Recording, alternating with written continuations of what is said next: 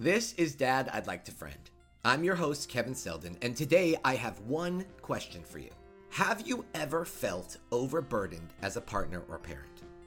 More importantly, have you ever felt like it's just easier if I do it myself? In this episode, I welcome back my lovely wife and partner for another installment of our co parenting series, exploring the concept of martyrdom and how learning to empower those around us might just be the key to a happier and healthier home. Let's dive in. Hello, wife. Welcome. Thank you. Happy to be here. Today, we're talking about empowerment, which is something that has come up in our marriage quite a many times. Mm-hmm. I think it's something that's come up with us as a couple, and then even more so with regards to our kid. Mm-hmm.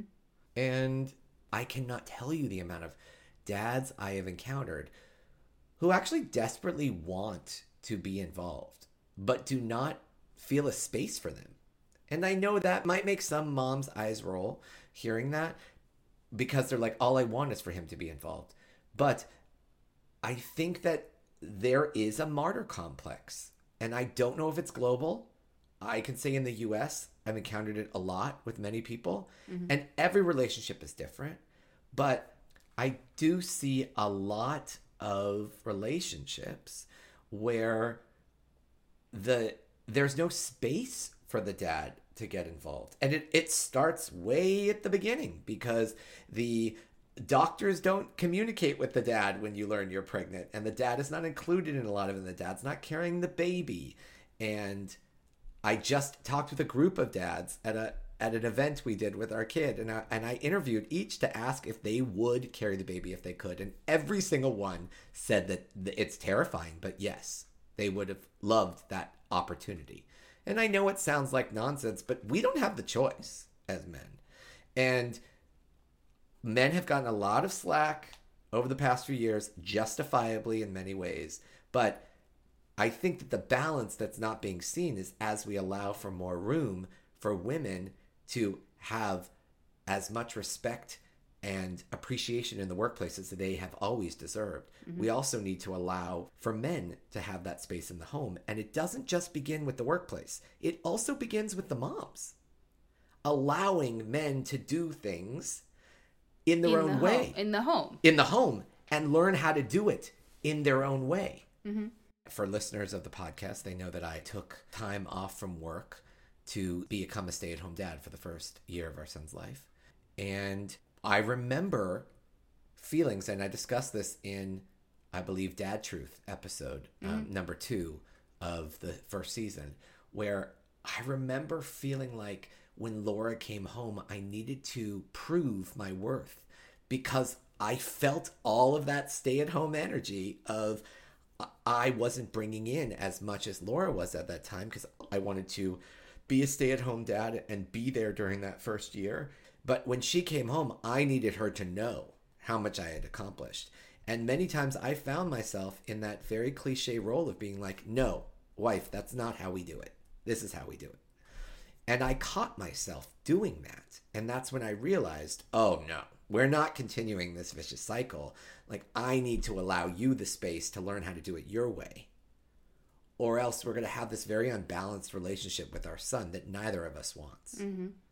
Because I had to learn that I did things during that year that I thought uh, were well thought out and they were the way they they they should be done you know and they worked with our son but that that wasn't your way and you actually taught me a lot of new ways of doing things because i gave you a chance to come in and learn your way and it just opened up and made it a more collaborative environment but as wyatt's gotten bigger i have seen it be a problem for us as well And where do you see it being a problem? I think that there is this interesting tendency, in my opinion, where I do carry some weight that's traditionally associated with moms, even though we've both kind of gone back to work at this point and we're two working parents. Mm-hmm. And I do things around the home, and I feel that when other people come around, you put on the supermom hat. Like you need my parents to know how much you're handling. And I'm there and I handle a lot of these things, so I could handle them easily. And I could also if you ask for help, am happy to do it. But you get frazzled and overwhelmed, don't ask for help and insist on like being the super mom. And I feel in some ways that it's almost societal. Yeah, and this is not specific to one sex or the other necessarily. Like you won't let me in in the past on certain things that you're always used to handling, right?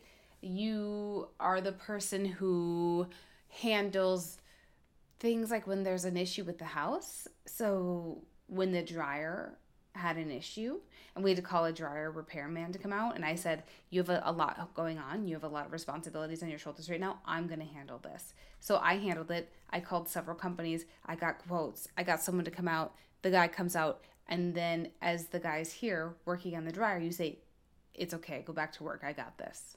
Like i felt like you boxed me out of that Oh, that's fascinating. I did do that. I didn't realize it till this moment. You've never mentioned that before. Because I didn't really care. I was like, what do I need to stand around with a dryer repairman? I have work to do. Yeah, that is excessively valid. Yeah, I guess I just fell into like a gender role there where I just felt like I was I was happy in in having you take on the, the burden of being like you find the repairman. Mm-hmm. You know what I mean? Mm-hmm. But then I didn't let you finish the task. Why did I do that? I don't know. It would have been good practice for me. It would truthfully because it's not something I normally handle. Um, and the truth is, partially, I, I know why you did it because we handle things differently. They would have said, "Here's the problem. Pay this amount, and it will be okay." And I would have said, "Okay." And you would have said, let me think about it. Let me better understand what I'm actually paying for with this. And you want to talk it through and you want to understand what you're purchasing and why it needs to be done. And it's just the way that we think differently. And I know that you wanted to be there for the conversation. I think you're right. I don't know that that justifies the fact that I didn't give you the chance to try or well, the truth is, I wouldn't have tried to think like you. I wouldn't. I wouldn't have had the conversation with this person in the way that you would have. And I think you you would have felt more comfortable with me handling this situation if I would have asked the questions that you ask and if I would have been very diligent about everything this person was doing. So, what you just did somewhat brilliantly is I think you just epitomized the whole issue with this in families. We did a great job at, at it um, after the first year when I realized my fault mm-hmm. in in not empowering you and giving you the space to learn how to do things your own way. But we've fallen back into it in some ways. Mm. And I think you just justified exactly why. I think a lot of stay at home parents around the world, or even moms who are a little more actively involved in the home, feel like it will just be easier if I do it. I know how to do it. Yes, all the time. In fact, at preschool, last week we did preschool conferences, and our son's teacher said he, one thing that he could work on is, you know, he He's so great in so many ways. He's very independent. He never wants to put his shoes on by himself. He doesn't even attempt to do it. And I know why he doesn't attempt to do it because I do it every single day for him. And I do it because it takes too long if he were to try and do it himself. Okay, so. And I'm not saying that's okay, right? But that's the reasoning. I think that's fascinating because I think we just hit on uh, not only the problem, but the answer but we both know that that's not the best way to handle it. No, because then, like, at some point, he's going to be able to put his shoes on completely by himself, and I'm going to still be doing it when he's seven years old. Right. No. Exactly. And at some point, you know, what if I'm not here and you need to talk to the repairman? Or, or, but we've talked a lot. The kitchen is a big thing for us because uh, I, Laura get can get overwhelmed with things. Mm-hmm.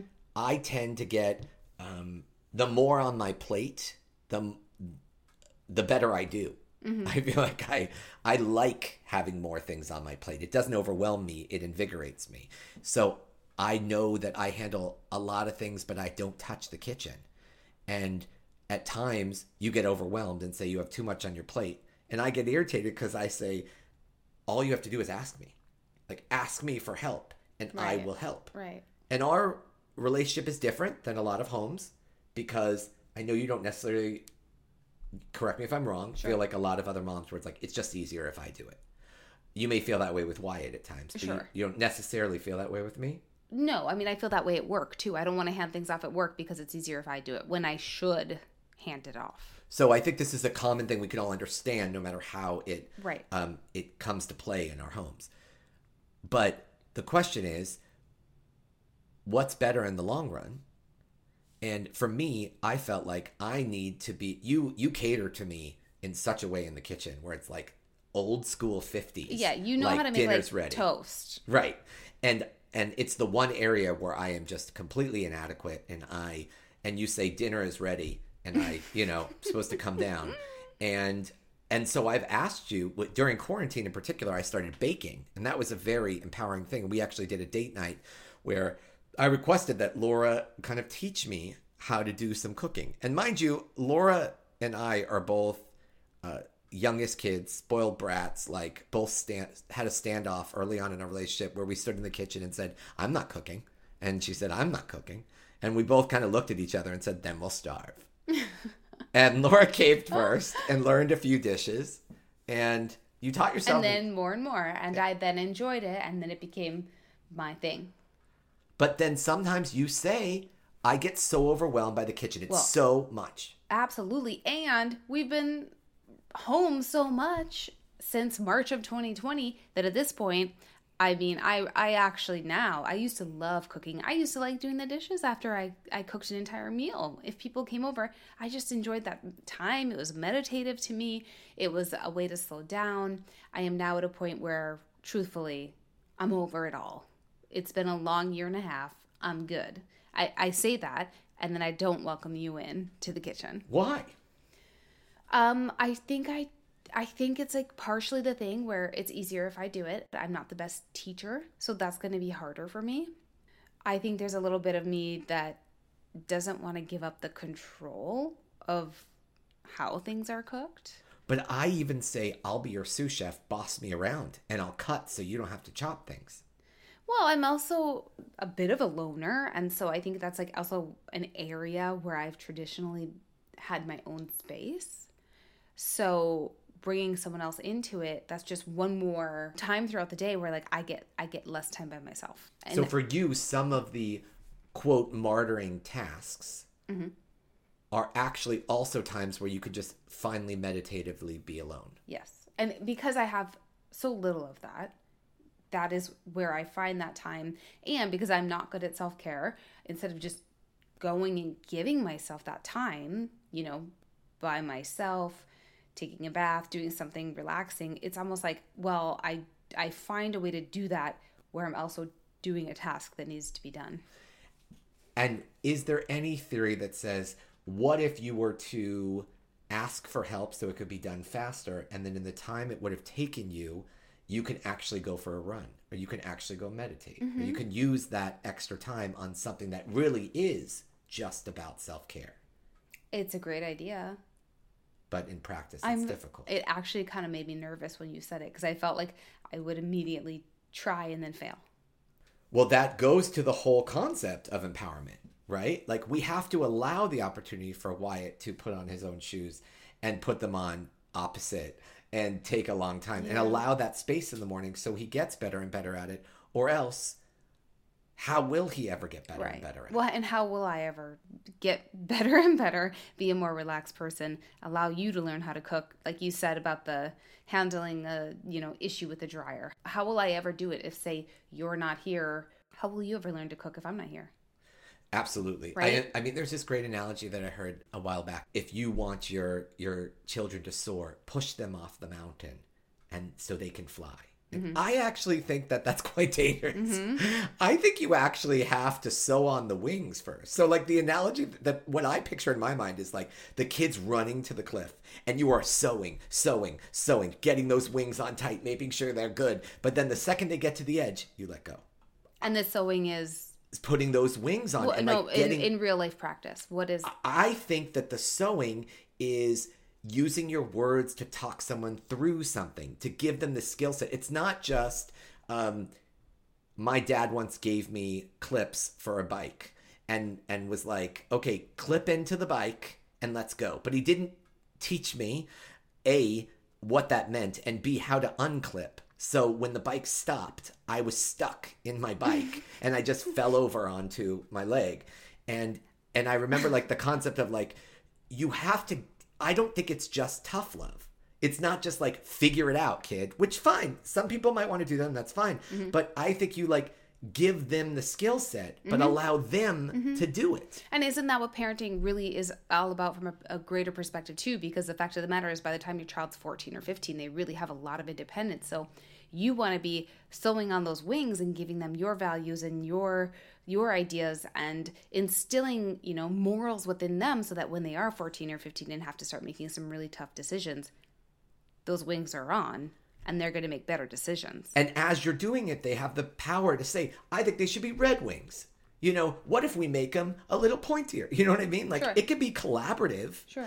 But it is something where, like, you are actively involved until they get to that, Yeah.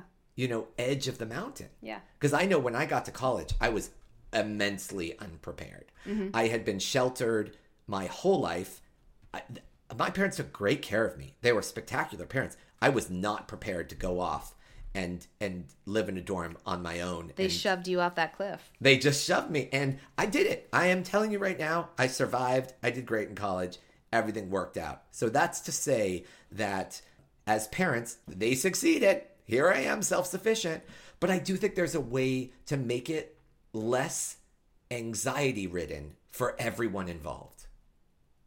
To make it a more enjoyable transition, to empower the kids to get involved easier. Uh, We have a society that complains mm-hmm. regularly about being overburdened. Mm-hmm. We hear it from every parent on the planet. Mm-hmm. But do we hear an immense amount of parents asking for help and then, most importantly, allowing the space to be helped? Yeah, I mean, I don't ask for help in any way, shape, or form ever. I don't, and I I recognize where that hinders me at home and work. And and I definitely have my own martyring tendencies in that I offer to help you in a lot of ways. Mm-hmm. And I do think that in some ways I offer to help you to avoid taking care of myself. Mm. I definitely think there is a part of me that wants to be of service to you because then I don't have to be of service to myself. So that is my own warped version of trying to be so helpful to you Yeah. that then I don't have time for my own self care. Mm-hmm. Because do not think, audience, that I am here saying I am such a great. Da- I'm a good dad and I'm a good husband. Do not think that that means I am Mr. Self Care and Mr. Balance, because that is not the case. I'm very available to Laura. I'm very available to Wyatt, but I'm not available to myself. And I realize now that that is my version of martyring. I'm mm-hmm. so wearing the hat of supportive parent and supportive husband mm-hmm. that I'm not actually supporting myself. Mm-hmm. So that might be an area where, like, hopefully listeners can relate on a multitude of levels, in that there's martyring where you're not allowing your partner or your kid to kind of grow for themselves. Yeah. And there's also martyring where you're taking on so many things you're not allowing yourself the space to breathe. Mm-hmm. Because why? Yes, I just took a breath. I think for the first time this whole episode because that resonated.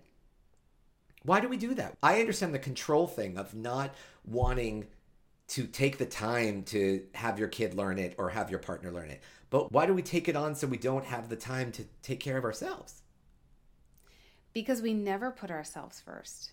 I, I think most people don't. I think most people, if you have children and you have a spouse you want to support and you have a full time career, you think, yes, I'm important. Yes, I need to do this for myself. And then you just never put yourself at the top of the list to actually do it. But then how can we A, expect our kids to do it? Mm-hmm. And B, how can we ever stop the vicious cycle of all of us complaining about how overburdened we are? The only way to not be overburdened is to A, ask for help, B, accept the help, and C, I guess there is a C, I mm-hmm. guess C is actually taking some time for yourself to reset. Yeah, I think you have to literally schedule it in. I know we have one friend who said on Saturdays it's her day. She's got three sons and she runs her own business. And she said, Saturdays are my day to get my nails done. And I leave the house and I get my nails done. I mean, and you know, that's that's probably not that's not even enough, right? But it's something. It's something. I mean, we've talked a lot a lot on this podcast about turning off your phones to be able to connect with your partner. We've talked a lot on this podcast about scheduling in a date night, you Right. know, um, to be able to have intimate time with your partner. But we don't talk about scheduling time for yourself. Yeah. And if you are lucky enough to be, you know, single parents, I feel you. I mean, I Yeah. don't personally because I don't. I'm so impressed by you, but like with single parents, like everyone needs a support network. So even if you don't have a partner or a co-parent, God, there's got to be a way that you find someone that can help out, so you have some time to breathe. Mm-hmm. But for those of us out there that do have partners, we have to start utilizing them to be able to say, "I'm going to take Tuesday nights for me." you take what whatever night you want. Yeah. You know? Yeah. I've noticed a few friends who I've seen who like one parent takes the kids out for an early breakfast Saturday mornings, like Saturday morning pancakes, and then the other parent gets to sleep in in the nice quiet house. I think that's a really nice option that parents do for each other. Because I remember that the point of this episode is empowerment. And so when we talk about it, So that's not empowering. well, we've moved, but we've moved to self care now. But I do think that empowerment and self care go hand in hand in that you have to empower your partner to take part in self care. Oh, and I just complained about empowering you. Well, what do you think? Do you think there's truth to it? Um. Okay, so if we Not desire, but do you do you believe that it's possible that that is a piece of the puzzle? Yeah, I mean, if we go back and we we think about your example with your dad and the bike, and you didn't feel like he empowered you to understand how to use it, right? You just fell off instead because he just sort of put you on it and said go. Um, to some degree, then it sounds like it would be really helpful, especially in the beginning stages of forming a new habit. If you're, say, trying to work on self care and you're not someone who does self care, it would be helpful for your partner to empower you, not do it for you, but to empower you to understand maybe just a handful, like, you know, weekly reminders say, hey, did you schedule whatever it is you want to go do? Did you find a way to make the time for that? I'm going to be handling childcare for this this part of the day. This is not a problem. I got this kind of maybe just kind of like talking. I'm thinking about this now, and I'm thinking there are probably some people out there who are like, I drew a bath for my significant other, and I put roses in it, and I t- and I set music so that they could take a bath. I don't know if that's empowerment, because in some ways, then the partner won't do that for themselves. They just expect that you will draw that bath and set it up for them, and then they get to take a bath. Yeah, and even down to the fact of the matter is your partner made the decision for you to take a bath. You didn't make that decision. Yes. So maybe a huge part of empowerment is not just allowing the space, but nurturing an environment of safety. So it's like, I'm giving you the day to take care of yourself. You choose how you want to take care of yourself and mm-hmm. you take those steps so you can replicate it in the future. Mm-hmm. If I set up everything for you, mm-hmm. how are you going to do it again? Every week, am I going to No, set it just up be for you? arguing about it forever. Why would they be arguing about it? Because someone would be like, I drew you a bath and you didn't even take the bath. Yeah, I don't know that that's that's you. That's not every couple in the ah. world. Yeah, Most don't, people don't would tell jump, me what to do. Most people would jump in the bath, wife, uh, not like argue about it.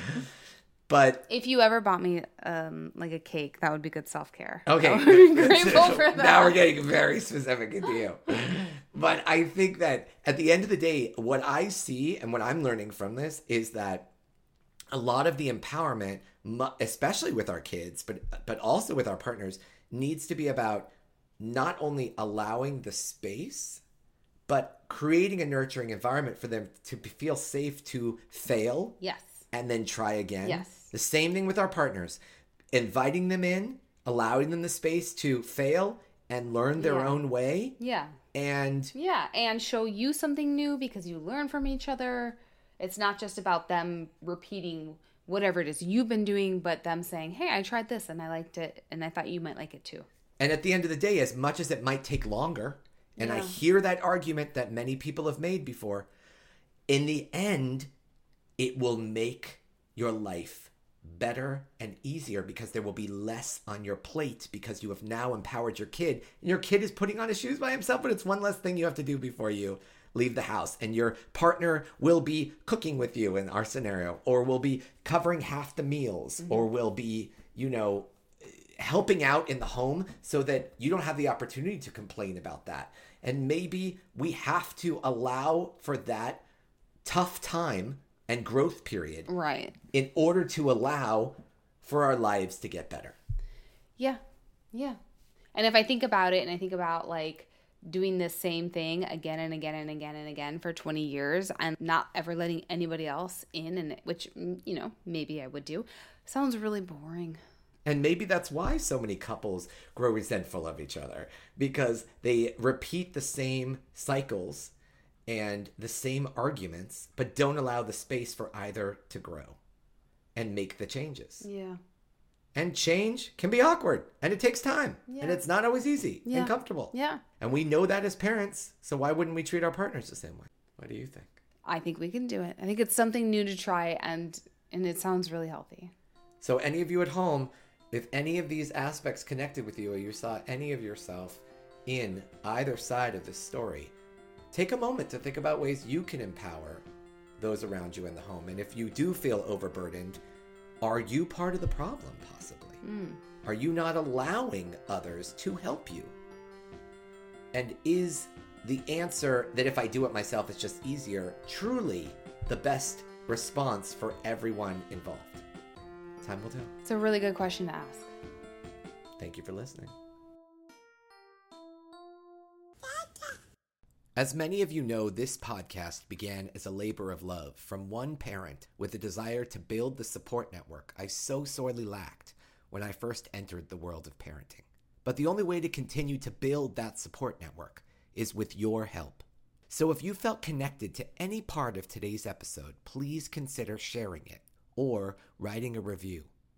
And as always, we invite you to join in on the conversation by visiting us on Instagram at DILF Podcast. Until next time.